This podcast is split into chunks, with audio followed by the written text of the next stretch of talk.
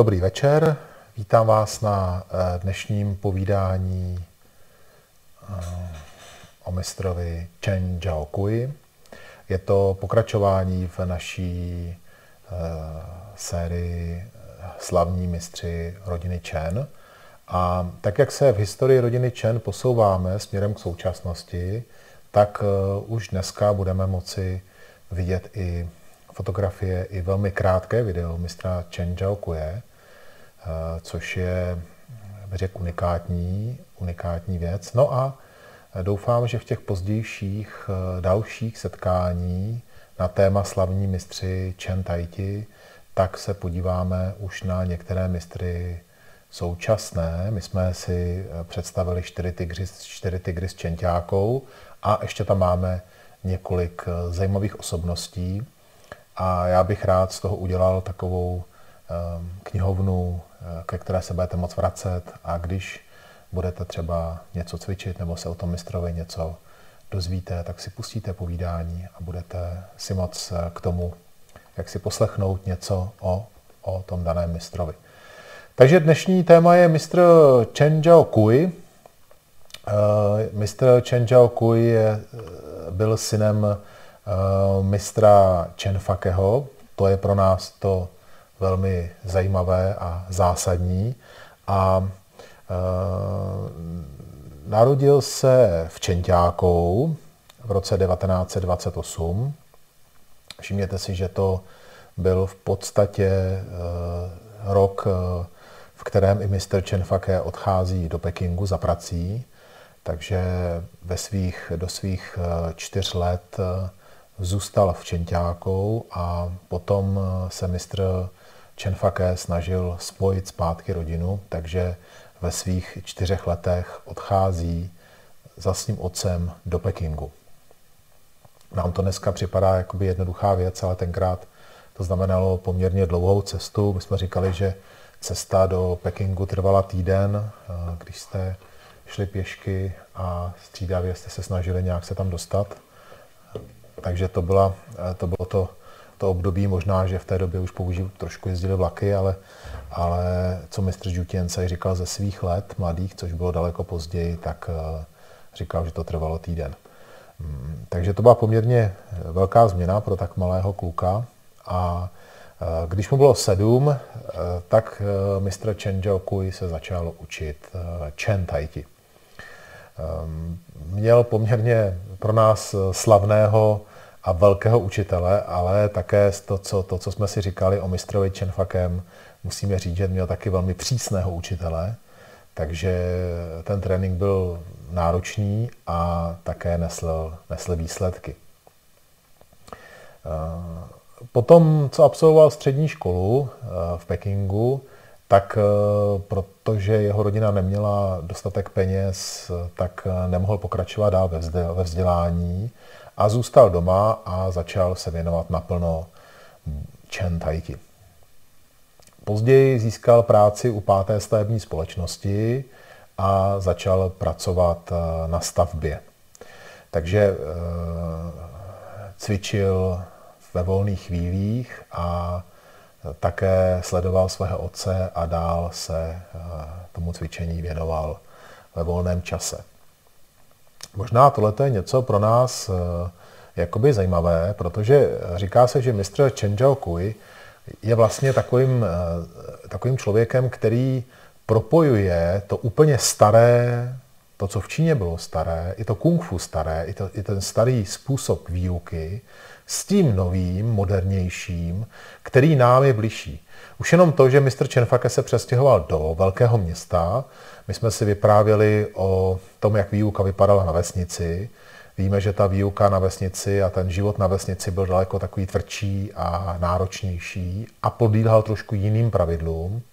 Tak ve městě, toto je pro nás, pro většinu z nás bližší, to, jak fungu, fungoval, funguje a fungoval život na tom městě a jak k němu teda vlastně se dalo připojit cvičení Chen Taiti.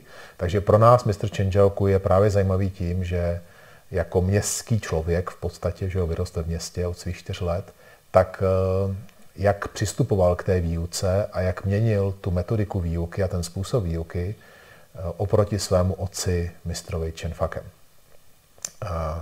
Vyprávěl například svým žákům, jak v období, kdy pracoval jako kontrolor jízdenek v pekinské veřejné autobusové dopravě, tak jak přišel na to, jak trénovat tajti i při té jízdě. My jsme si to, když jsem to četl, tak jsem si uvědomil, že vlastně takhle jsme často jsme se takhle o tom bavili a často jsme se takhle i sami inspirovali, protože jsme taky jezdili městskou hromadnou dopravou. A tak říkal, že, že si pokrčil kolena, přisednul si a trénoval tak, aby udržel rovnováhu, tak jak se to vozidlo pohybovalo, tak aby byl jako pevný v té pozici. Takže to je taková, takový jeden zajímavá perlička. A vždycky svým žákům říkával, pokud průměrný člověk cvičí jednou denně, pak byste měli cvičit desetkrát. Pokud průměrný člověk cvičí třicetkrát, pak byste měli cvičit devadesátkrát nebo stokrát. Pokud vynaložíte více úsilí než průměrní lidé, pak vaše výsledky určitě přečí výsledky průměrných lidí. Pokud nejste připraveni obětovat se a vydržet takovou míru bolesti, pak byste neměli vůbec uvažovat o tom, že se budete věnovat boji uměním. Takže vidíte, že i přesto, že mistr Chen Zhaokui byl už moderní člověk, tak stále byl velmi jaksi přísný a velmi jaksi zásadní v tom, jak přistupovat k Chen Taiti, a dalo by se říct, že stále k Chen Taiti v té době přistupoval jako k tréninku bojového umění ze všech, veškerou svojí jaksi vážností. Pojďme uh, se zkusit uh, na mistra Chen, uh, Chen Zhaopei podívat, uh, ať máte představu, o kom mluvíme. Uh, já to nejdřív teda nastavím. Zkusím to tentokrát sám tady. Hmm. Tak, uh, máme ho tady. Zvětším vám to na celou obrazovku, ať to vidíte. Je to samozřejmě starý, krátký záběr.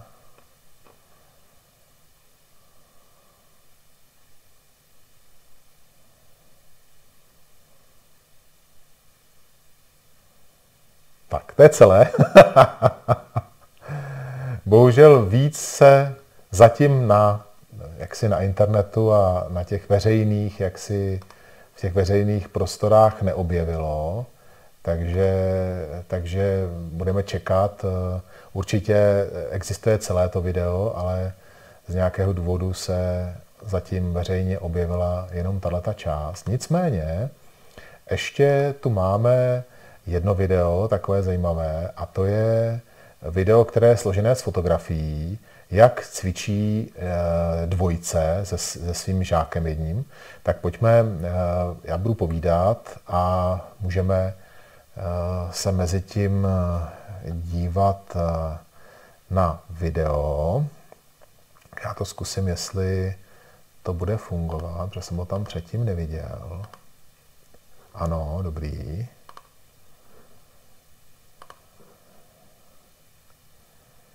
Tak, opět vám to zvětším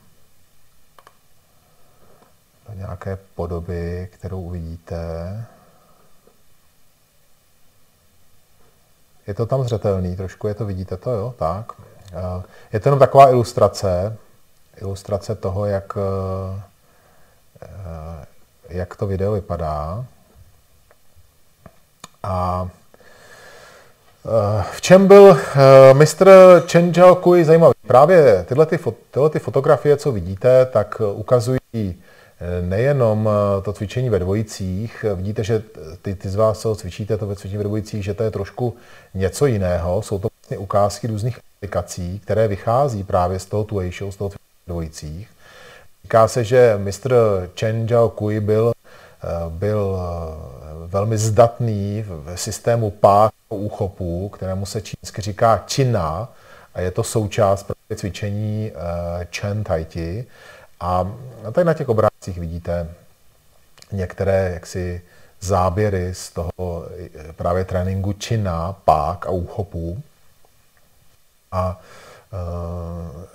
e, říká se, že Chen Zhaokui také svého života čelil několika výzvám bojovým od různých jiných mistrů a právě se prál s jedním zápasníkem, který byl těžký, velký člověk a říkalo se o něm, že když někoho chytne, tak už ho nepustí a hodí na zem. Taky se právě nedařilo Chen Zhaokuje chytit, ani se mu nedařilo ho nějakým způsobem, jak si je hodit na zem. Říká se, že Chen Zhaokuje uměl vždycky velmi jaksi chytře tu sílu neutralizovat a tím se vymanit z toho úchopu.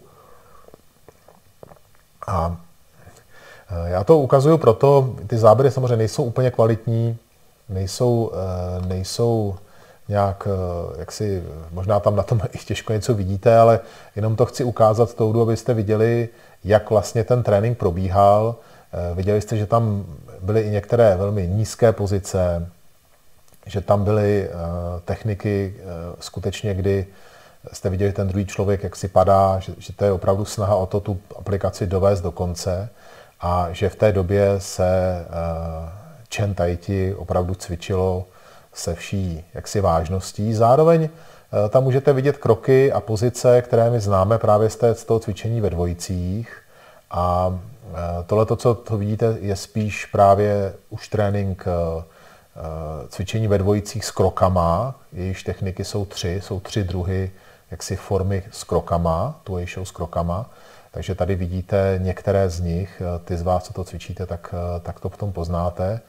A také tam vidíte něco, čemu se říká Činna Tušou. To je cvičení, při kterém ty, se oba ty soupeři chytli do páky a vlastně se snažili tu páku neutralizovat jeden druhému a tím vlastně vznikla taková sestava. My jsme to kdysi v akademii také cvičili, to Činna Tušou, teď v této chvíli tam nikdo necvičí, ale je to taky zajímavý způsob právě, jak trénovat páky a jak se naučit tu citlivost na to páčení toho soupeře.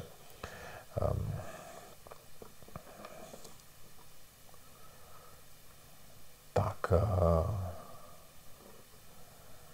já to takhle zase trošku zmenším.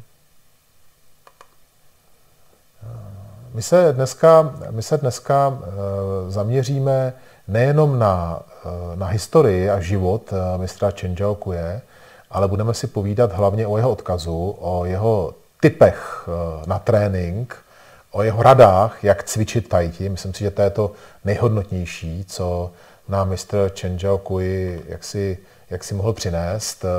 My, bych, my ho známe jako druhého učitele mistra Zhu Tiancaje a e, proč jako druhého učitele? E, mistr Chen Zhaokuje se od svého otce učil pouze cvičení, nebo možná říkat pouze, ale mistr Chen Fake, jeho otec, mu říkal, aby se naučil dobře bojovat s Chen Tai Chi, dobře, dobře techniku prázdných rukou, takže se od svého otce neučil žádné zbraně.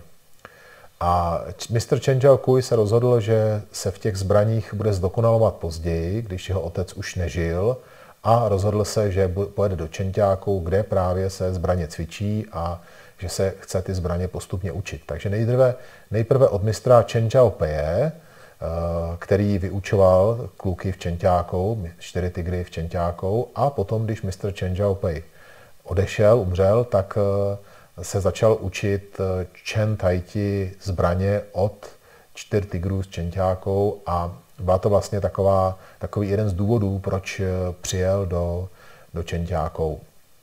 Nicméně i samotná jaksi, komunita Chen Tai Chi ve vesnici Čenťáku, když jejich mistr Chen Zhaopej odešel, tak se rozhodli, že osloví právě mistra Chen Zhaokuje, aby je učil dál, aby je trénoval dál a dál s nima rozvíjel tohleto umění a do, učil ty v té době mladé, jim bylo kolem dvacet pět, tak v té době mladé kluky a dále učil jaksi Chen Tai Chi. Takže on potom navštívil Čenťáku několikrát, strávil tam vždycky několik měsíců a učil tyto kluky, dneska čtyři tygry s Čenťákou, to, co ho naučil jeho otec. A to, co pro, to, co pro nás právě zajímavé, je, že ho naučil, že, že mistr Chen Zhaokuje učil právě něco, čemu my říkáme takzvaná nová škola. A i když sám mistr Chen Zhaokuje nerad tohoto používal jako, jako jaksi, jaksi termín, protože sám se to učil od svého, od svého otce a neznal nebo necvičil dva druhy těch sestav. Ono vůbec to je taková zajímavá věc jaksi k diskuzi o tom, jako jestli je nutné učit se tolik sest, tolikrát tu sestavu, po každé trošku jinak. A právě když čtyři tygři s Čenťákou, tenkrát mladí kluci, se chtěli nějakým způsobem posouvat dál, tak je mistr Čenťákuj naučil ty dvě sestavy, které se naučil od svého učitele, od svého otce, mistra Čenfakeho. My těmto dvou sestavám říkáme nová škola, Sintia, ale tenhle ten název neberte jaksi jako termín obecný, je to prostě takový pracovní název, který si zvolili, který si Ju Tien-Tsai a jeho kung fu bratři zvolili, aby odlišili ty sestavy, které spolu cvičili. Proto my říkáme Laoťa, Sintia a je to taková naše, bych řekl, čenťákovská výjimka, jinak v celé Číně většinou se používá čistě ten termín jílu ádlu, neboli první a druhá sestava. To, co teď většina z vás tady cvičíte, tak je, my tomu říkáme jílu, první sestava. My jsme po vzoru mistra Ju Tien-Tsaje ty dvě sestavy spojili do jedné sto osm dlouhé, sto osm forem dlouhé sestavy, A, ale pořád jsme schopni jaksi rozeznat ty dvě sestavy uvnitř, takže sestava číslo jedna, to je to jí, jí je jedna, jílu znamená první sestava, ádlu znamená druhá sestava. A to je to, co my trénujeme. Když se někdo zeptá, co cvičíte, co je vlastně jaksi nositelem technik v Čen Tai Ti, tak bychom řekli, máme dvě sestavy, který, po pomocí kterých se snažíme pochopit a naučit se Čen Tai Ti. A tyto dvě sestavy, co my se učíme, tak se učíme, jsou to dvě sestavy, které mistra Ju Tien-Tsaje naučil mistr Chen Zhaopei. O tom jsme mluvili minule a je to jeho první učitel, jeho hlavní, by se dalo říct učitel, protože s ním strávil patnáct let a trénovali spolu právě tyhle ty dvě sestavy. A my jim říkáme Lao, staré, právě ve smyslu jaksi sestavy, které se naučili jako první. A pak existují dvě sestavy Jílu Árlu, taky první a druhá, které, kterým říkáme nové, ale ne proto, že by byly nějak jako nové, ale protože jsou jaksi další v pořadí, které se naučil mistr Ju Tien-Tsai a jeho kung fu bratři. Právě od mistra Chen Zhaokuje, o kterém dneska tady mluvíme. Takže to jenom k tomu, bychom to vysvětlili.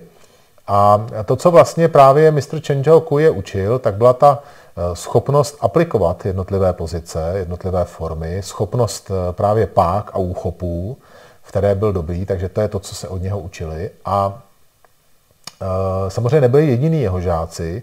mistr Chen Zhaokui cestoval po, po Číně, učil v Pekingu, učil v Šanghaji, učil v Tiaozhou. E, někteří z vás, co byli v Číně, e, co, jsme, co byli z akademii v Číně, tak znají Tiaozhou jako místo, kde se teď pořádají velké soutěže a je to velké město nedaleko od Čenťákou. Učil v Kaifengu a uh, učil v Nankingu, takže bychom mohli dohledat uh, li, lidi, kteří jsou jeho žáci a kteří uh, žijí v těchto městech a dneska v tom Čen Tai Ti Chuan pokračují. Já bych rád dneska, kdybychom mohli si povídat a trošku si jaksi přiblížit některé um, jaksi sdělení nebo některé vyprávění od těchto, od těchto jeho žáků.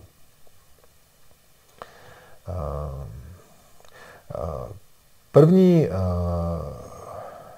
první o kterém se tady zmíním, je mistr Chen Yi. Je to mistra Chen Zhaokuje syn. A já bych rád, aby to příští povídání bylo o něm, protože mistr Chen Yi hezky mluví o svém otci, tak jak, tak jak povídá o svém životě, tak mluví o svém otci, takže to berte tak, že to bude takové pokračování, právě to vyprávění o mistrovi Chen Zhaokui, ale očima jeho syna, to bude v tom příštím povídání, protože budeme také mluvit o mistrovi Chen Yi a ukážeme si, tentokrát už máme dostatečný množství videí, abychom se ukázali, jak mistr Chen Yi cvičí a co, co pro nás může být inspirací. Nicméně Chen Zhaokui za svůj život také napsal několik textů, které jsou velmi zajímavé a zásadní pro studenta Tai Ti Chuan.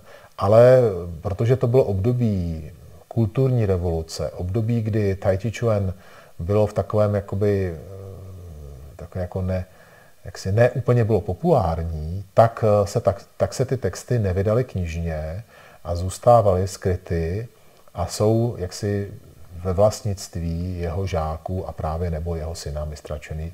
Takže pojďme si přečíst z roku šedesát jedna poznámky od mistra Chen Zhaokuje, které právě nalezl jeho syn Chen Yi. Je to čtrnáct takových základních pokynů, které bychom měli jaksi dodržovat a měli bychom na ně myslet. Za prvé, srdce je v klidu, tělo je vzpřímené. Použijte záměr k pohybu. To známe, je to o, o stišení. Víte, že my teď na to stišení klademe velký důraz, je to skutečně se snažíme trénovat. Takže první je stišení, také bychom dneska možná moderně řekli mindfulness, neboli mysl přítomnosti. Takže to je to, srdce je v klidu, srdce je v klidu, mysl je přítomná tomu, co děláme, to je na konci té věty. Tak použijte záměr k pohybu, neboli vědomně se pohybujte, uvědomte si, co děláte a provádějte ten pohyb přitom. A pak tady máme naše obvyklé, co také hodně teď trénujeme, na co se zaměřujeme, a to tělo je zpřímené. No to znamená, narovnej se a uklidni se, stiš svoji mysl a zaměř se na to, co děláš, uvědomuj si, jaký je tvůj pohyb. Dvojka. Pohyby jsou harmonické, hbité, kulaté a živé. To jste možná trošku viděli na krátkém záběru mistra Chen Zhaokuje. Možná vás trošku překvapilo, jak rychle cvičil oproti tomu, jak cvičíme my, pomalu, pomaleji. To neznamená, že bychom neměli nebo nechtěli cvičit rychleji a my v, v těch pokročilejších skupinách a i, myslím, si, myslím tím, i když už nějakou část sestavy budete cvičit delší dobu, budeme se snažit tu sestavu cvičit i plynulej a živě trošku. Víte, že nakračování se snažíme dělat živě. Některé pohyby v té sestavě máme živé, ale bylo vidět na Chen Zhaokujovi, jak cvičil, že byl takový právě velmi rychlý a živý a možná v tomhletom tempu, v kterém on cvičil, by ta sestava trvala zhruba sedm osm minut. Oproti těch, té patnáctiminutové sestavě, kterou jsme cvičili, kterou cvičíme my. Takže tady vidíte, pohyby jsou harmonické. Hm? Pohyby jsou harmonické. Kulaté, kulaté a živé. Otevírání a zavírání. Prázdnota a plnost. Dýchejte přirozeně. To je třetí bod. Uh...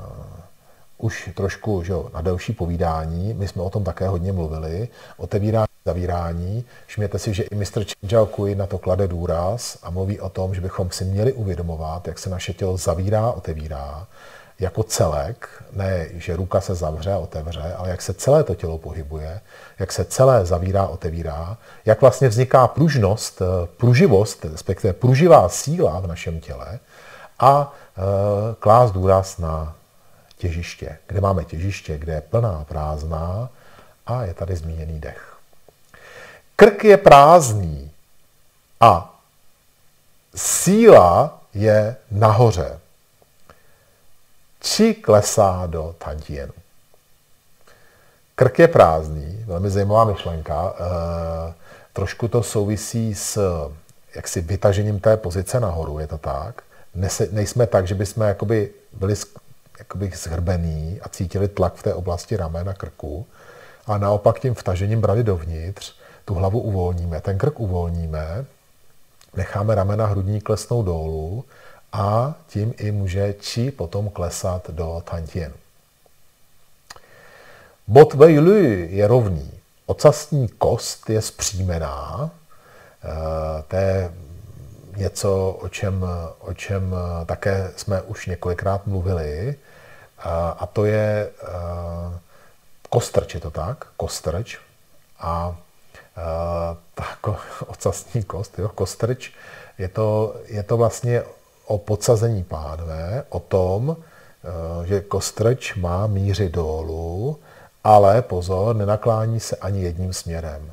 Ani dovnitř, ani dozadu.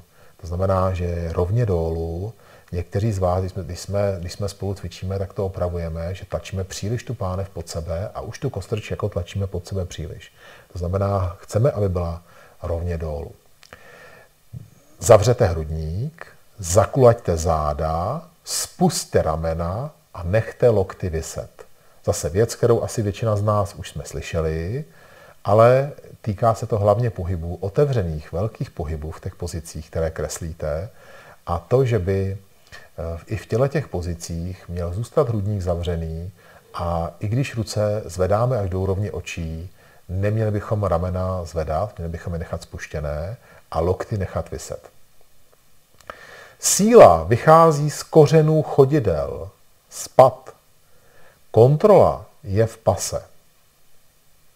Také známe, síla se rodí v nohách, opřeme se o nohu a cítíme, jak síla vychází z mé nohy, ale ten samotný krouživý pohyb a to vedení té síly vychází z kyčlí, z našeho pasu. Přes zadní stranu, přes zadní stranu mého těla, přes záda, se forma projevuje v konečcích prstů. Pokud jsem správně rovně, jsem uvolněný, jak mám, tak díky spirálovitému pohybu a správnému vedení pohybu cítím, jak síla končí až v konečku mých prstů a jak, jak tam doputuje, doproudí až do konečku prstů.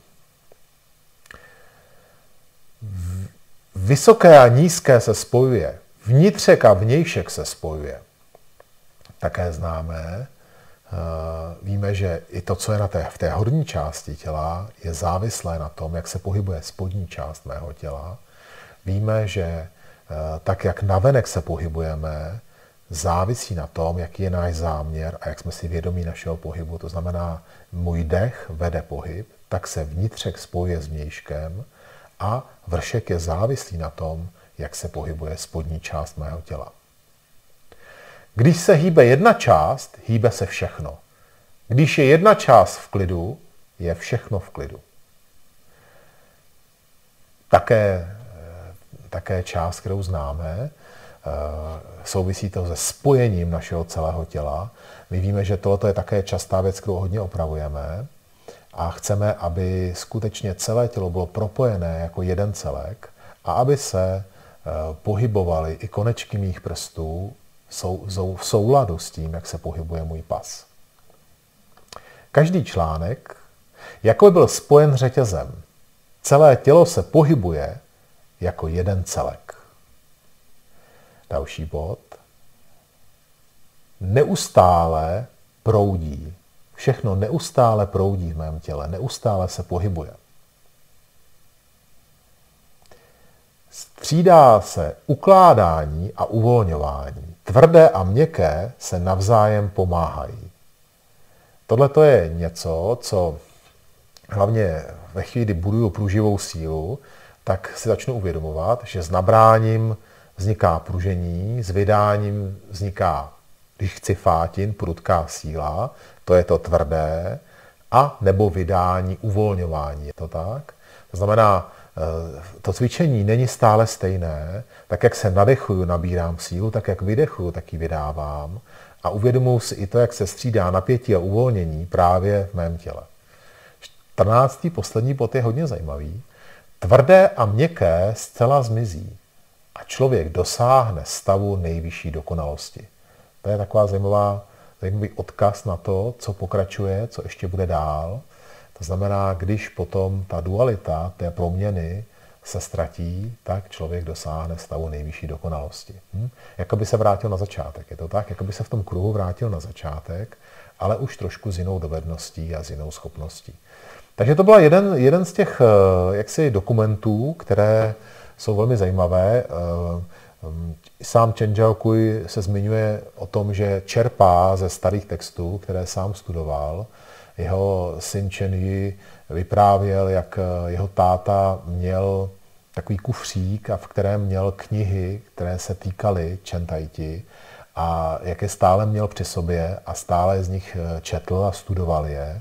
A jak vlastně jeho, Chen Yi ten kufřík vlastně častokrát viděl a častokrát viděl tátu, jak, jak ty knihy studuje a čte. Uh, Máme tady uh, mistra uh, Zhang Jiutin.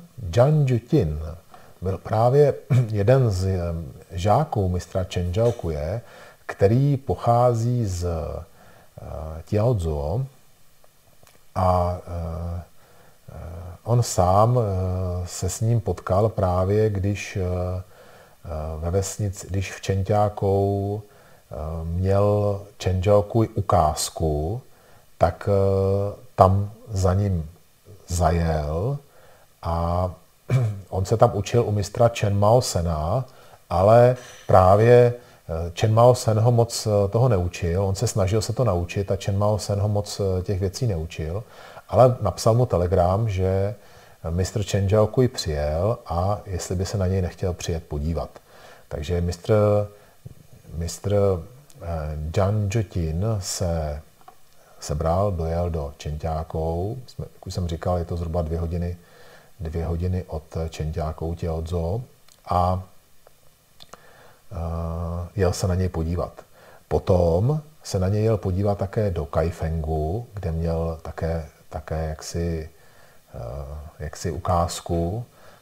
Zhang Jiutin říká, že si musel vzít dovolenou vždycky, aby tam mohl dojet. Pracoval v té době v továrně a říkal si, až uvidím takového slavného mistra, tak to bude něco úchvatného.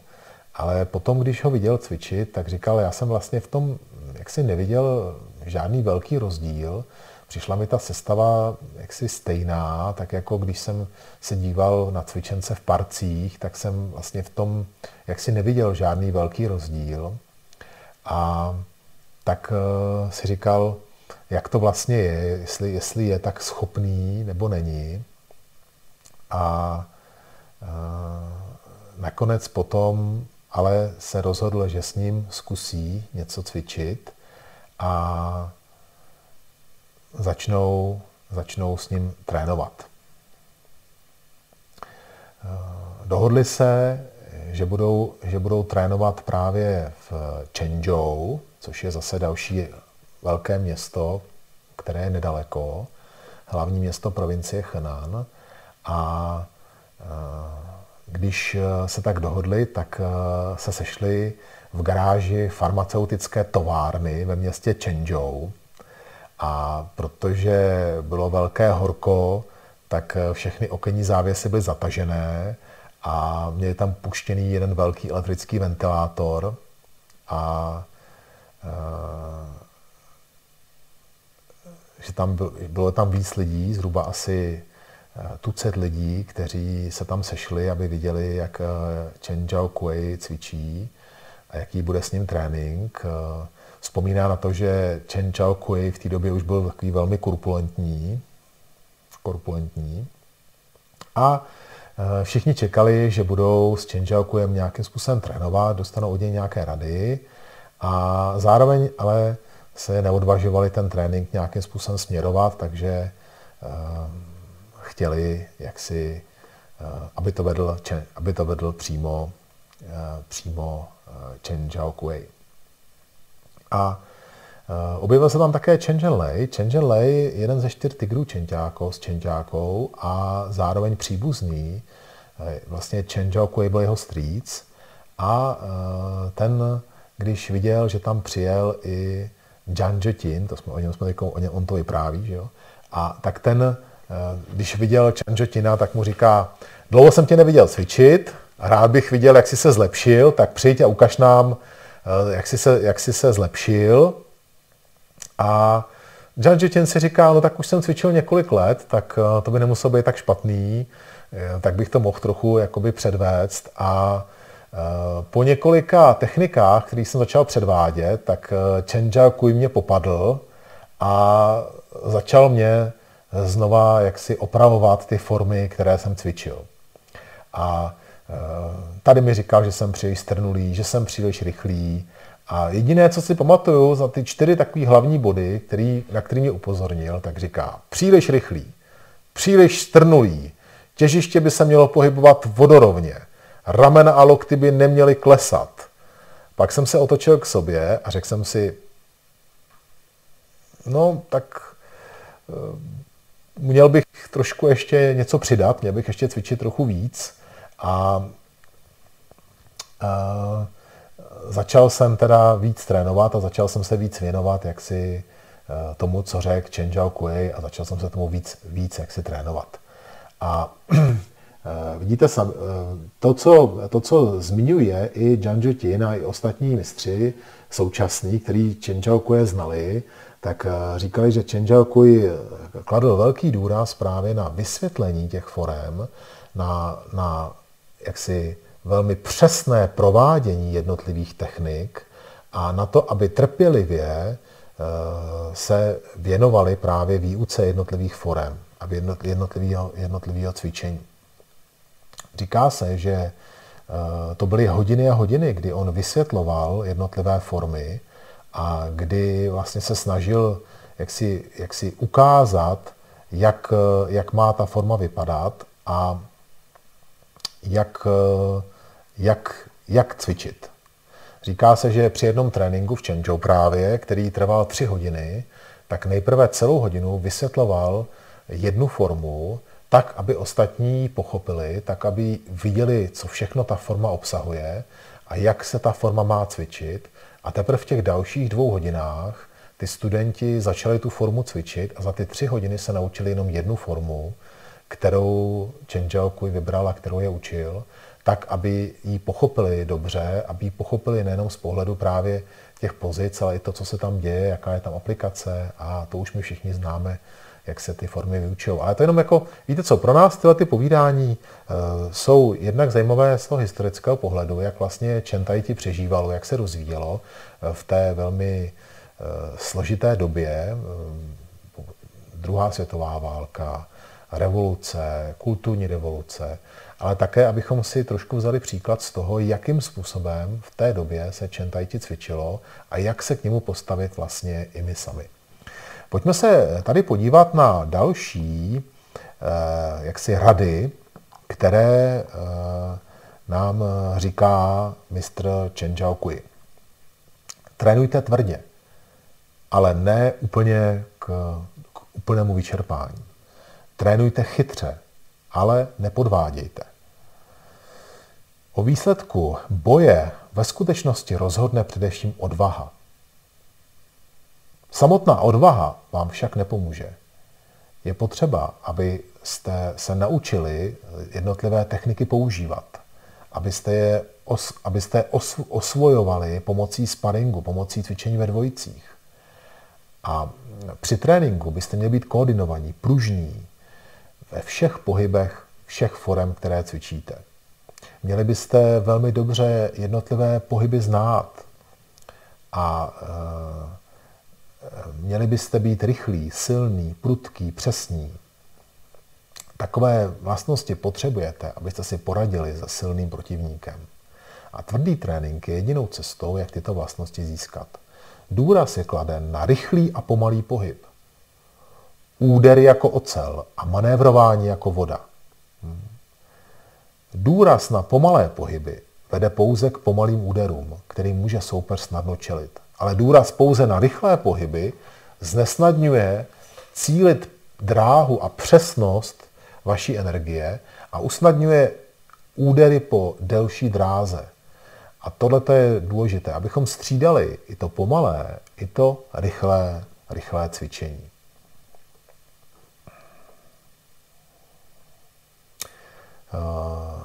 Je jasné, že bychom měli nejprve získat kvalitu pomalým cvičením a potom získat tvrdost právě těmi rychlými pohyby, tak, aby to začalo jaksi fungovat a bylo to funkční. Je dobré, když si rady Chen Zhaokui, je dobré, když si osvojíte jednu nebo dvě techniky, které budou velmi přesné a budou určeny pro vaši, pro vaši postavu, tak, aby například vysoký člověk by měl klást důraz na techniky, které se říkají caj a lie. My tomu říkáme jaksi utržení a stažení, nebo rozdělení možná spíš. A Měly by, měly by ty údery, například při tom caj, by měly být velmi tvrdé a velmi takové těžké. Malý člověk by měl cvičit hlavně techniky ramen, loktů a nohou. Tak, aby mohl útočit na spodní část protivníka. Musí být rychlý a hbitý. Energie jeho úderu musí být celá plynulá, pružná a musí vycházet z celého těla. Měl by také používat strategii vyhýbání se úderů.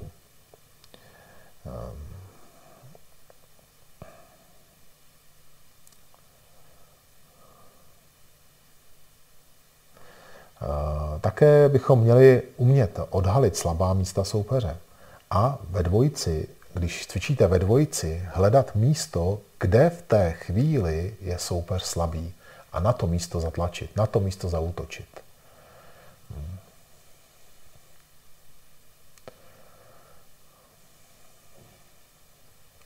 Takže to bylo několik pokynů. Vidíte sami, že Chen Zhaokui při svém, jaksi, při svém tréninku kladl v té době velký důraz na bojový aspekt Chen Taiti a sám také, sám také by se dalo říct, že se na to zaměřoval a cvičil to jako, jako tradiční bojové umění. Proto ty rady, které čteme, tak pro nás někteří možná jsou trošku vzdálené, protože tai chi chuan necvičíme už primárně jenom jako bojové umění. Na druhou stranu, to, co si tady říkáme dneska, trošku vyjadřuje i toho ducha cvičení. Když spolu se potkáváme a cvičíme, tak každý z nás cvičíme různě dlouho a různě intenzivně a různě se tomu věnujeme. Podle toho také bychom měli různě přistupovat k tomu, jak trénovat. Je ale pravda, že v určité úrovni našeho cvičení bychom měli být schopní tré, cvičit sestavu živěji, rychleji, používat tu proměnu energie, proměnu pohybu, najednou zprava se otočit doleva, ty proměny dělat rychleji, naučit se rychleji nakračovat, naučit se prudké údery, které v té sestavě jsou a nezůstávat jenom u té ne, pomalé, a takové té základní jaksi, úrovně cvičení sestavy. Měli bychom více věnovat tomu, aby ta sestava byla, abychom ji znali, abychom, abychom věděli přesně, co který pohyb znamená, jak se každý ten pohyb jaksi, jaksi používá a co s tím daným pohybem bychom měli dělat. Tak... Takže to jsou, to jsou jaksi rady a, a, a možná tady taková zase zmínka,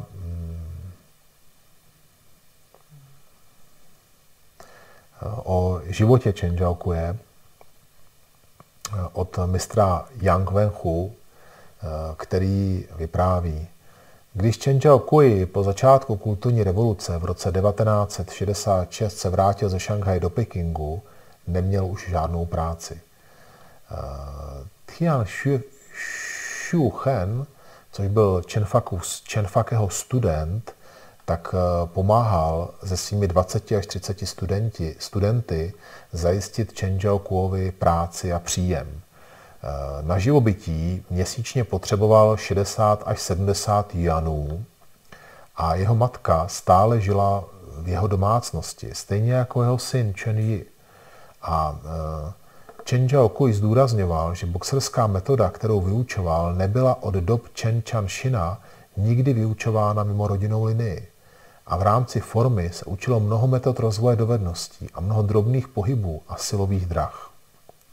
Teprve po třech letech cvičení ve střední výšce tréninku, to znamená ve středně vysokém postoji, začali, začal vyučovat Chen Zhaokui i nižší úroveň. Říkal, že střední úroveň pracuje hlavně se svaly, šlachami a kůží, zatímco hluboký postoj pracuje s kostmi. Ten však byl velmi vyčerpávající a téměř nesnesitelný. Kromě toho také Chen Zhaokui vyučoval metody blokování kloubů, činna a hody, shuaitiao a aplikace volného boje. Teď se vrátím k té, takže vidíte sami, ta je taková zajímavá, zajímavá zmínka, zase něco, co myslím, že pro nás mohlo být velmi zajímavé. Víte, že se snažím, abyste cvičili ve nižším postoji, nicméně vidíte, že ten středně vysoký, pozor, ne ten nejvyšší, ale ten středně vysoký, my jsme říkali, že středně vysoký je tři stopy, tři stopy, šířka postoje tři stopy, tak v tom středně vysokém postoji cvičili tři roky sestavu a teprve potom je učil tu nižší, tu nižší formu, tu nižší pozici, potom, co jejich nohy zesílily a potom, co jejich klouby a šlachy se uvolnily. Ale i tady vidíte, že i jeho student říká, že je to velmi těžké a téměř nesnesitelné, vyčerpávající, takže cvičit v tom nízkém postoji sestavu není úplně snadné. Já se vrátím ještě tady, protože jsem o tom mluvil tak jako ze, ze, ze sebe, abych vám to možná rád přečetl celé, protože je to velmi zajímavé a do, to, co jsme o tom spolu nikdy nemluvili, a to jsou právě ty vzpomínky od mistra Chen Yi a o tom, jak jeho otec vlastně žil a jak vlastně Chen Yi na to nahlížel. S otcem jsme se vzájemně podporovali a byli na sobě závislí. Poté, co jsem začal s otcem cvičit Tai Chi Chuan, mé tělo postupně sílilo. Tai Chi Chuan mi dal druhý život. Po smrti mé babičky v roce devatenáct set sedmdesát dva a navzdory mému nízkému věku bylo mým úkolem postarat se také o otce. Abych se o otce postaral, navštěvoval jsem tetu Chen Yuxia a učil se od strýce vařit. Dům mé tety byl nedaleko od našeho domu, tak říkajíc na druhé straně ulice. Pral, pral jsem otci prádlo a, a v zimě, když voda mrzla při tom praní, tak mi mrzly i moje malé ruce. Otec měl kožený kufr plný románů a knih o Tai Chi Chuan. A ať šel otec kamkoliv, vždycky měl tenhle kufřík sebou. Naposledy jsem tento kufřík viděl po otcově smrti, ale kufřík byl prázdný a všechny knihy byly pryč. S otcem jsme spolu žili přes deset let. I když jsme byli chudí, žili jsme duchovně bohatý život. Hlavní náplň a témata naší rodiny tvořila výchova. Když si vzpomenu na naše rozhovory, téměř vždycky se týkaly našeho výcviku. Po otcově smrti jsem se na tři roky stáhl do ústraní a intenzivně a tvrdě trénoval. Často mě podporoval ve snech a řídil můj trénink. Hm?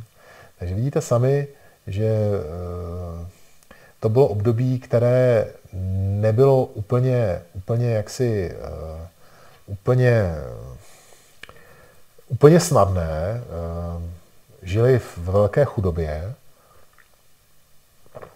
a i ten život nebyl úplně, úplně jednoduchý. O tom budeme mluvit ještě příště, až bude Činný vyprávět o tom, jak žil a jak vyrůstal, protože to bude, si myslím, velmi zajímavé. Tady se vrátím zpátky k tomu tréninku, který trval tři, tři, hodiny, tři hodiny. Pojďme si to ještě říct podrobněji, teda, ať vidíte, jak máte inspiraci. Je to od mistra Ma Hung, který vzpomíná na to, jak Chen Zhaokui učil. Chcete se učit podrobně, nebo se chcete učit rychle? Jeho otázka měla jasně ukázat, že rychlé učení znamená mnoho detailů, což může později vést k problémům. Zanedbá, pardon, jeho, uči, jeho rychlé učení zanedbá mnoho detailů, což může později vést k problémům. Proto byla jeho metodika tak mimořádně přesná. Například, když učil v Chenzhou od sedmi do desíti večer, předvedl během těchto tří hodin pouze jednu, jednu pozici, jednu formu, která však byla roz, rozčleněna do mnoha jednotlivých pohybů. V první hodině tréninku pouze předvedl a vysvětlil pohyb a žádný student se ho nezúčastnil. Každý by měl nejprve pohyb pochopit a získat o něm celkový dojem a případně si udělat poznámky. Ve druhé hodině se pohyb nacvičoval a společně opakoval. Ve třetí hodině byl každý student opravován individuálně a velmi podrobně. Každý pohyb byl opět rozčleněn na jednotlivé pohyby a byly podrobně probrány všechny požadavky, polohy a směry, například s ohledem na rotaci hrudníku a pasu, změnu těžiště, postavení nohou, kolen a horní části těla a následně i protiběžné způsoby navíjení hedvábného vlákna, následné i protiběžné způsoby navíjení hedvábného vlákna, my tím myslíme jaksi otevření a zavření, pohyb navíjení ven a pohyb navíjení dovnitř, takhle, to je to, co my používáme, sled kroků a tvary rukou. Pohyby očí, naslouchání, nádech a výdech a vnitřní síla každého pohybu byly podrobně a přesně prováděny. Chen Zhaokui byl při tréninku považován za velmi přísného ke svým studentům. Chen, Chen Maozen uvádí, že když byly cesty vnitřní síly nejasné, Chen Zhaokui požadoval, aby se pohyb pět set krát opakoval. Chen Zhaokui syn Chen Yi také často hovoří o tom, jak tvrdě musel pod vedením svého otce trénovat. A Chen Zhaokui však také trénoval velmi tvrdě a nešetřil se.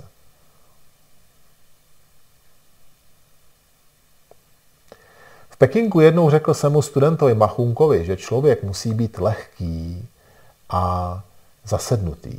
Musí mít prázdno i plno. Musí se otevírat i zavírat, měnit rychlost i pomalost a všechny prvky dohromady se musí navzájem vynout. To předvedl a zdůraznil. Otevírání, ale ne jako když něco trháš, ale otevírání ve spirále, jako v zakrývání rukou a údery, jako, jako když dlaň zakrývá úder pěstí. V první části rychlé, ale ne prostě rychlé, bez přestávky. A spirálovitá rychlost jakoby, byla, jakoby postupně nabírala svoji intenzitu. Mělo by to být zasednuté, ale také spirálovité.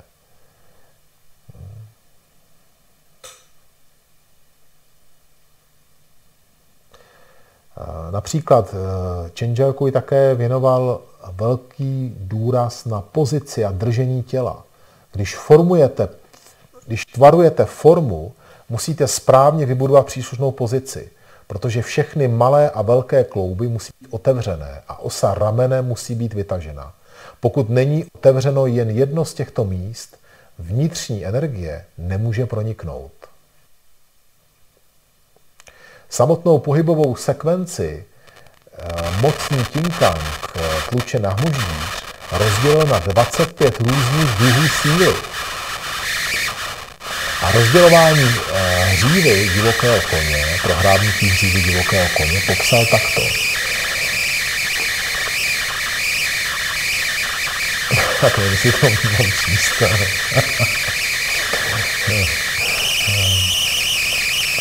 Nejprve levá ruka se otáčí dolů, pak se opírá nahoru, pak patou ruky e, tlačí doleva ven.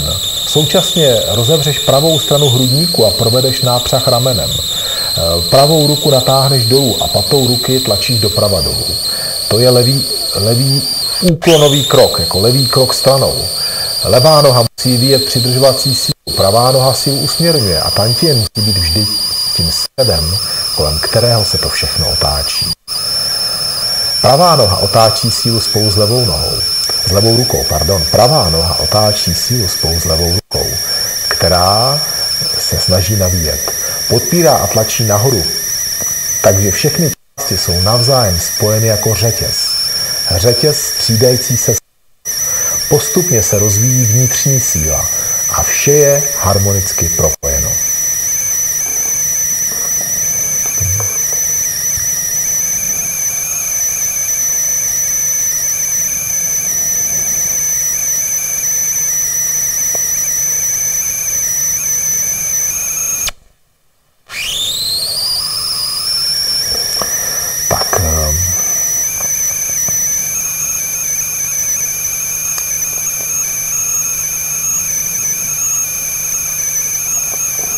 Taková jedna hezká vzpomínka od mistra Chen Pejšana, což byl...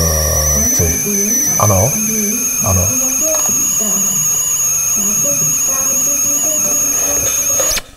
To se stalo teď? Dobře. Teď je to lepší? Pořád stejně? Pořád stejný?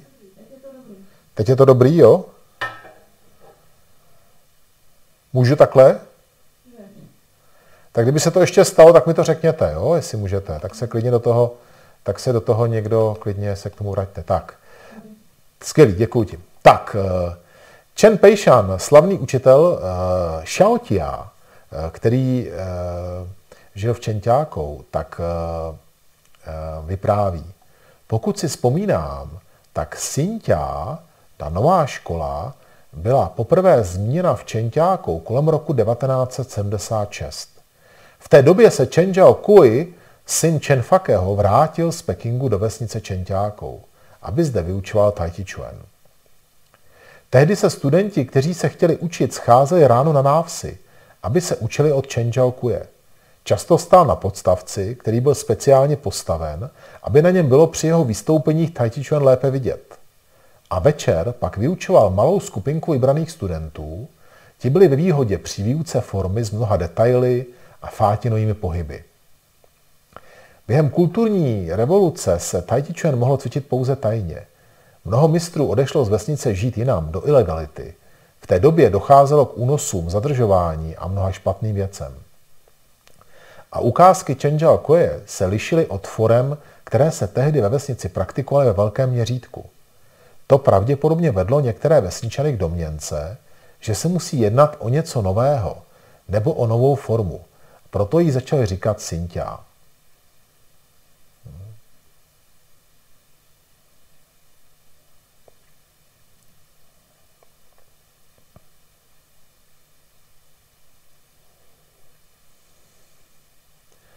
Tak. Takže to jsou možná takové jaksi střípky ze života mistra Chen Zhaokuje. Pomalinku jsem naplnil to, co jsem si pro vás připravil. Jestli máte teď někdo nějakou otázku, na kterou byste se chtěli zeptat, tak můžeme o tom ještě chvilku povídat. Máme čas. Máme čas.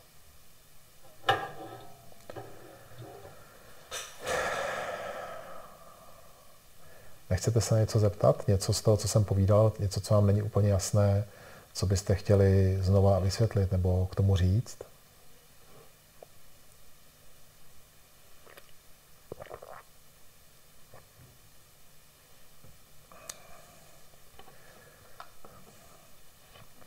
Tak přemýšlejte, když tak napište do chatu, nebo, nebo vemte mikrofon, začněte mluvit a já přestanu mluvit, nebojte se, klidně mě přerušte.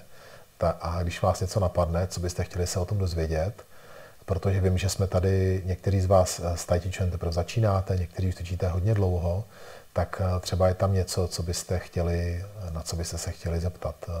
Já bych to jenom tak jako shrnul, že, že pro nás mistr Chen Zhaokui je důležitý v tom, že je druhým učitelem mistra Chen Zhutianze, což je náš učitel, a je vlastně jaksi spojnicí mezi slavným mistrem Chen Fake z Pekingu a právě čenťákovskými mistry, který dneska žijou a kteří jsou dneska takovými autoritami na Chen Taiti, hlavně v vesnici Čenťákou a potom i po celém světě. A to, co pro nás je zajímavé, je to, že vlastně díky němu jsme mohli, můžeme i my zakoušet při těch trénincích něco z toho, co Chen Fake učil své studenty, svého syna Chen Zhaokuje, a jak si, jak si vnést do toho další pohled a další jak si jiný tréninkový způsob, než právě měl mistr Chen Zhaopi, který byl prvním učitelem mistra Zhutianze.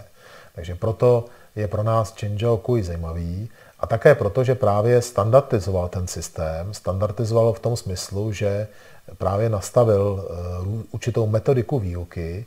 Možná kdo z vás tady, kdo z vás tady byl, kdo z vás tady četl, nebo si poslouchali jste to nedělní povídání o těch sedmi stupních nebo sedmi krocích při výuce Tai Chi Chuan od mistra Zhutianze, tak když se na to podíváte znova, tak zjistíte, že vlastně se nechal inspirovat právě Chen Zhaokujem, právě v tom smyslu té výuky. Třeba dneska, jak jsme tady četli, tak mě to přišlo hodně, hodně jako zajímavé v tom, že vlastně jsme tam trošku naživo viděli, jak ten trénink probíhal, kdy mistr Chen Zhaokui to nejdřív podrobně vysvětlil, trvalo to hodinu, představte si, že by hodinu vám někdo tu formu vysvětloval jenom.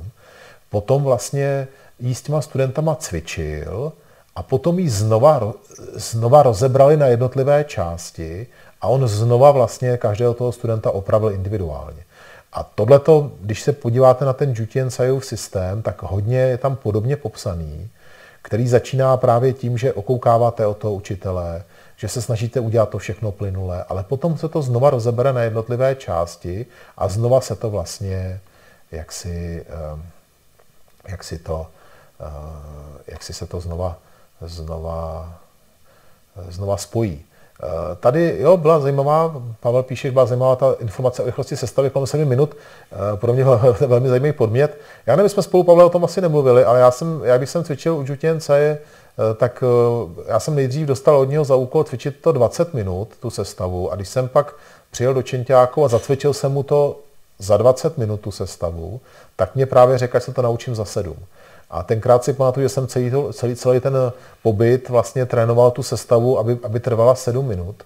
Ona, aby si ji udělal za sedm minut, ale nesmíš ji cvičit rychle, jakoby v těch pomalých fázích se necvičí zas tak, tak rychle, ale přidává se tam víc těch fátinů, třeba u té formy problísknutí krz záda a třeba trik vpřed, trik vzad, tak se tam přidávají další fátiny, které tu sestavu trošku oživí a zrychlí. A celkově se cvičí plynulej, třeba opatrný krok, couvání, ruce jako oblaka, se všechno cvičí trošku jako plynulej, rychleji, řekněme tak jako na jeden nádech, výdech vždycky. A co je důležité, aby si udržel ústa zavřená. Jo? I při těch dvaceti minutách, kdy člověk musí natáhnout ty pohyby a nesměl by se, neměl by se u toho zadejchat a dodržet ten správný jaksi počet těch dechů a nádechů, které tam mají být, to tě nutí jak si ten dech zpomalit, ale potom i v tom rychlém, kdy přidáš hodně fátinu a sedíš se to dělat dynamicky, tak bys neměl v té sestavě otevřít pusu a být zadýchaný. Znamená to, že v některých fázích, třeba po těch kopech, tu sestavu zase trošku zpomalíš, aby se se vydýchal, a pak ji zase trošku zrychlíš podle kondice, jakou člověk má v té chvíli. Takže ta sestava pak je velmi zvláštní a cvičí se fakt zajímavě. A určitě to zkus, určitě to zkus. Zdeněk tady píše, to mě zajímá... Také mě zajímá rychlost, znamená to, že Tahiti v čase směrem k dnešku zpomaluje. Ne, ne, ne, Zdeňku, to ne, to ne. My to tady takhle rozebíráme, protože um, um, na začátku, když se člověk učí Tahiti Chuan, tak ho musí cvičit pomalu. Co nejpomaleji. A jak už jsem říkal, my máme tu sestavu, která má sedmdesát dva nebo sedmdesát čtyři forem, podle toho, jestli tam započítáte ty dvě, tu jednu úvodní a tu jednu závěrečnou pozici, tak se tento číslo liší, ale je to pořád stejná sestava, je to jenom způsob, jakým počítáte ty formy, takže buď sedmdesát dva nebo sedmdesát čtyři.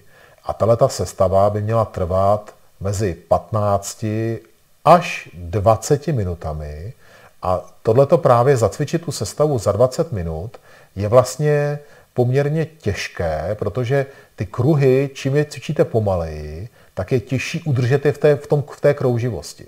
Jo, když si můžete zkusit doma, když si začnete kreslit ten kruh, tak když ho kreslíte v takové jako, řekněme, v takovém jako plynulém, rychlejším pohybu, tak se lépe ten kruh jaksi udrží. A když máte hodně zpomalit, tak je těžké v tom velkém zpomalení udržet tu kulatost toho pohybu. Takže čím ta sestava je pomalejší, tím je těžší zacvičit kulatě a otevírá se tam hodně míst, kde vidíte, že jste třeba špatně přenesli váhu, nebo to ne, ne, ty, ty ruce se špatně skoordinovaly. Také právě udržet ten dech, jo, když máte cvičit pomalu, tak udržet ten dlouhý nádech a dlouhý výdech takhle pomalý, také není úplně snadné. Takže ten, kdo umí celou sestavu, tak si to může zkusit, stopnout si, jestli je schopen to plynule, pozor, plynule, to není tak, že při každém vydechnutí se zastavíte a tím ten čas natahujete, ale vy to musíte stále cvičit plynule, stále, my jsme dneska jste to také slyšeli, Tahiti Chuan se nikdy nezastaví, cvičí se to stále jaksi v pohybu, stále, byť, byť ty výdechy na konci jsou, úplně se to zpomalí, takže ten pohyb cítíte už pak jenom vevnitř, ale pořád ten pohyb cítíte a pořád se to točí a pořád to pokračuje. A když pak umíte tu sestavu zacvičit za těch dvacet minut a, a cvičíte ji jaksi bez chyby, to je to, proč my jsme se k tomu dostávali málo, protože mister Jutien Tsai vždycky, když viděl ty studenty, když jsme třeba přijeli do Číny nebo přijel on sem a viděl, jak cvičí, tak řekl, cvičí to moc rychle, protože to nedělali přesně úplně. Takže chtěl, aby cvičili pomaleji, aby to lépe zacvičili jaksi technicky.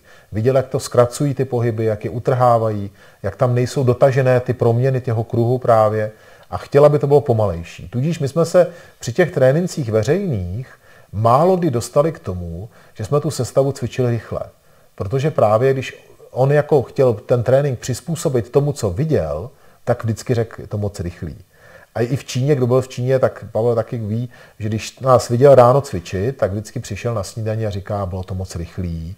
Dokonce s náma dal i tu sestavu, která trvala třicet minut, ne dvacet, ale třicet minut, aby nám ukázal, že se ta sestava dá cvičit velmi pomalu.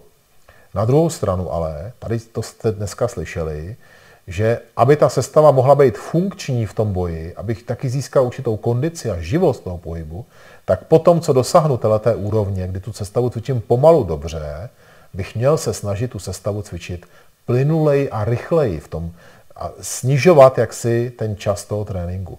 Ale doporučoval bych to dělat pod vedením učitele, nevymýšlet si to sám, nebo aspoň dostat jakoby od toho učitele ten pokyn, udělej to rychle, protože ta rychlá sestava vám může zbořit tu konstrukci a nebude to tak jako, nebude ten trénink pak efektivní. Vlastně to, to rychlé cvičení nepovede k tomu, že budete to tajti dělat dobře. Takže je potřeba, aby, je potřeba, abyste to začali dělat ve chvíli, kdy na to už jsme dostatečně pokročili. My jsme teďko trošku ten trénink, jste si všimli, změnili v tom, že jsme začali dělat ty, tu sestavu na části, pět forem, čtrnáct forem. A dalo by se, když zvládnete pět forem jaksi doučit, na určité úrovni, tu sestavu trošku zrychlit. Jo? U těch pěti forem to nebude ještě tak zřetelný, ale třeba u těch čtrnácti forem, kde jsou ty opatrné kroky, tam už by to, to zrychlení mohlo být jaksi, jaksi viditelné a mohlo by to, mohli byste to jako cítit, že to je plynulejší a živější ta sestava. Je tam ta dlaň zakrývající úder pěstí, takže tam už byste mohli cítit, že ta sestava je živější.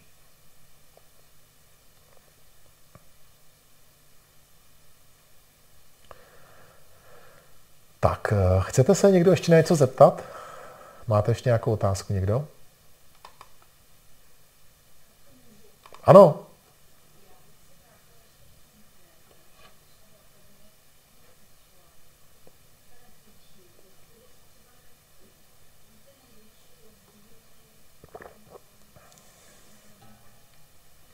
Dobře, dobře. Uh, uh, Cynthia... Za první, proč to v akademii necvičíme? My, ta akademie během posledních pěti let prochází takovou proměnou, tak jako bych řekl, že dozrává a snažíme se stále více vrátit k tomu, co tady čteme a co tady vidíme. A také bych řekl, že za těch dvacet pět let cvičení Chen Tai Chi se už nahromadila, nahromadila nějaká znalost jednotlivých technik a forem, proto jsme tu výuku zpomalili. A vidíte, že ještě nedostatečně, nebo já teď to říkám jako ve, ve srandě, ale, ale vidíte, že tříhodinový trénink na jednu formu je docela, docela jako dlouhá doba. Na druhou stranu my tu formu také cvičíme teď už někdy i čtyři hodiny, že jo? Když se scházíme dvakrát týdně, je to třeba dva týdny. A někdo ji tady opravuje i delší dobu, takže my to už teď tak děláme. Ale jenom chci říct, že díky tomu jsme přestali tu Cynthia sestavu cvičit z toho důvodu, že ten počet těch studentů, kteří se dostali až na tu, jak si naučili se tu starou školu, Laotia, Jilu, Ádlu, tak je tak malej, že jsme nevytvořili žádnou skupinu, která by cvičila Cynthia. Na druhou stranu musím říct, že Cynthia se tu stále cvičí, ale cvičí se individuálně. Tady třeba Pavel Selák, co je tu připojený, tak cvičí Cynthia. Karel Trnavský ze Sušice jezdí za mnou do, na Talaván a spolu cvičíme Cynthiu, dokonce teď cvičíme, zkoušíme i Cynthia Ádlu dá dohromady, takže jakoby pořád tu školu Chen Zhao Kue se snažíme cvičit, ale necvičíme to jako na veřejných kurzech v této chvíli. Takže to je jenom, jenom pro to osvětlení té Cynthii. Ta rozdíl mezi Cynthiou a Laotiou v, té, v těch dvou, těch dvou jakoby škol, když to tak řeknu, vlastně není až tak veliký, pokud začínáte úplně od začátku v jedné z těch škol, tak když byste se šli, a to, na to se právě podíváme na tom příštím setkání, když byste viděli mistra Chen Yi, což je vlastně představitel teďko té Cynthia školy, je to syn mistra Chen Zhao Kue, o kterém dneska mluvíme, tak když byste viděli jeho trénink se s novýma studentama, tak byste viděli, že také dělají velké kruhy, také se učí ty pohyby jaksi otevřené, aby se to naučili. Tudíž rozdíl mezi tou Laotia a Cynthia je v zhruba v deseti formách, které tam Čenfake přidal A pardon, o to je ta sestava delší, takže naše sestava má sedmdesát dva nebo sedmdesát čtyři forem a ta jeho sestava má osmdesát tři forem, takže je o něco delší, jsou to nové formy, které on tam přidal, ale jinak ty formy se liší, jakoby některé jsou úplně stejné, jako v té staré škole, a některé se liší v detailech těch pohybů. Také některé ty detaily těch pohybů my už v té staré škole jakoby trošku máme. Nezapomeňte, že mistr Jutiancaj se učil od, dvou, od obou učitelů, takže ta jeho sestava je trošku poznamenána i tou Sinťou, i ta stará. I když se o to snaží, aby to tak nebylo, tak ty malé kroužky, třeba co my tam děláme, tak jsou právě jaksi z té Sinti, z, toho, z té Sinťa školy. Hlavně jsou vidět v té Sinťa škole. A tím bych řekl, že ta Sinťa, tak jak ji cvičí mistr Jutiancaj, tak tím je specifická a tím je ta, a to je ta odpověď pro Dášu, tím je jiná oproti té Laoťa. V té Sinťa škole je hodně malých kruhů, které jsou vedené zápěstím, a, nebo respektive jsou vedené celým tělem, ale to zápěstí tam hraje velkou roli a točí se tam takové jako malé kruhy a tyhle ty malé kruhy jsou v té sestavě jaksi víc vidět, jsou tam víc zřetelné, jich tam víc. Potom ta Sinťa škola je oproti té Laoťa škole dynamičtější, je tam víc fátin prudkých úderů a je tam víc vidět aplikace jednotlivých pohybů. To znamená, že některé ty formy, které my, jsme se, my se učíme v té staré škole jako v krouživé velké pohyby, tak v té Sinťa škole jsou utažené a jsou z nich údery. A je to takové velmi jako, jako zřetelné v to použití té, té formy. A těch důvodů, proč to tak je, je několik. Jeden z těch důvodů pravděpodobně je ten, že když ty čtyři tygři s Čenťákou se začali u Čenžalkuje učit, tak on chtěl posunout to jejich kung fu dál. A protože viděl, že ty krouživé velké pohyby zvládly, tak je učil to právě utahování do těch malých pohybů. Učil je to vlastně, učil je ty prudké pohyby, ty, ty, ty fátin údery a tu sestavu jim udělal takovou jako složitější, aby pro ně byla motivací pro trénink. Jo, nechtěl kopírovat to, co už se naučili, tak je tu sestavu učil jakoby, jak bych to řekl, na vyšší úrovni. Proto ta sestava je taková utažená. Já si pamatuju, že když jsme, my jsme z mistra Chen Yi, se s mistrem Chen Yi potkávali a několikrát jsme spolu v Pekingu, vždycky, když jedeme do Číny, jak se zastavíme v Pekingu a jedeme do parku a když tam toho mistra Chen Yi potkáme, tak s ním i děláme, několikrát jsme s ním dělali takovou jako výměnu, že jsme ho prosili, aby pro tu naší školu, pro tu naší skupinu, co tam přijela, zacvičil. A on zase na oplátku chtěl, aby jsme zacvičili my, takže si pamatuju, že když jsem mu předváděl tu Sinťa školu, kterou jsem se naučil od Jutiancaje, tak on právě říkal, že je už hodně utažená, je hodně zmenšená v těch kruzích a tak oni to nedělají v tom pekinském parku na začátku. Jo? Takže tam bylo vidět, že právě to provedení Jutiancajovo už je takové hodně jaksi vrcholná dovednost tajti, ale on, on to ty studenty nemůže takhle naučit, tak je to učí od těch velkých kruhů, které pak postupně utáhnou do té sestavy, kterou vy vidíte. Proto, proto jakoby my, my to považujeme za pokročilejší, já to jako vysvětluji proto, že my tady v té naší škole, co cvičíme, považujeme Sinťa za pokračování. Je to pro nás jako pokročilá sestava, protože takhle ji Jutiancaj nás naučil, a takhle se to on naučil. Ale ve skutečnosti je to stejná škola jako ta naše, akorát z Pekingu. A od jiného učitele, od slavného učitele mistra Čenfakeho. A kdyby člověk, kdybyste někteří z vás začali cvičit Čentajti v Pekingu, tak byste začali hned tou novou školou. Jo? A učili byste se ji postupně, taky od velkých kruhů k těm malým. Ale protože mistr Jutiancaj se už ty velké kruhy naučil předtím, tak ho mistr Chen Zhaokuj učil už tu složitou verzi a my to děláme taky tak. Takže to jenom byste viděli to, ten, jaksi, ten smysl. Jinak se ta sestava dá cvičit, dá se cvičit, dá se naučit, není jaksi nějak fyzicky náročnější, než je ta sestava, kterou cvičíte teďko, akorát je náročnější na právě to utažení těch malých kruhů a na ten malý pohyb v pase. Na to je náročnější. Hm?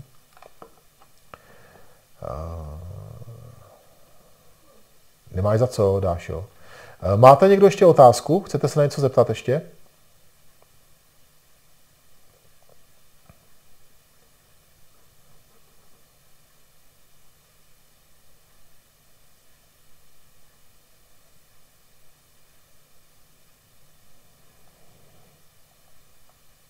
Žádné otázky? Žádné dotazy? Dobrá. Budeme pomalinku končit. My od pondělka, jo, děkuji Zdeňku, my od pondělka pomalinku se připravujeme na podzimní rozvrh akademie. Chceme představit takové tři pilíře cvičení Tai Chi Chuan v akademii. Budeme víc klást důraz na to, že tam můžete chodit jak chcete a střídat to různě. A ty tři pilíře budou stišení, práce s dechem a s myslí. A to bude přístupné zase tentokrát všem. Už nebude čikung stranou, ale bude tam jednou týdně čikung a jednou týdně meditace a práce s dechem. A potom je tam velký počet hodin, kde se pracuje s formama, učí se formy, učí se sestava. A pak tam budou čtyři hodiny týdně tai chi kung fu, kde se právě budou cvičit dvojice, kde se budou cvičit takové posilovací cvičení, různé protahovací cvičení, které ale budou jako vycházet z toho našeho cvičení Tai Chi Chuan a kde bude trošku prostor si, jak si to, to zkusit, tu aplikaci a, a zkusit se trošku na to podívat z tohoto pohledu. Takže to budou takové tři pilíře Tai Chi a za to předplatné prémiové budete moct to všechno obcházet a vše, všemu se tam věnovat. Takže doufám, že vás, to, že vás to zaujme a že toho využijete. My už teď tu meditaci v pondělí děláme od osmi a chodíte tam a myslím si, že to je fajn a je to důležitá součást toho cvičení. A takhle to dohromady spojíme tak, aby vznikla ta dovednost, kterou chceme, prostě chceme získat. Mějte se moc hezky, mějte se moc hezky a rád vás uvidím na tréninku, případně zase středa čtvrtek na online hodinách. Hm?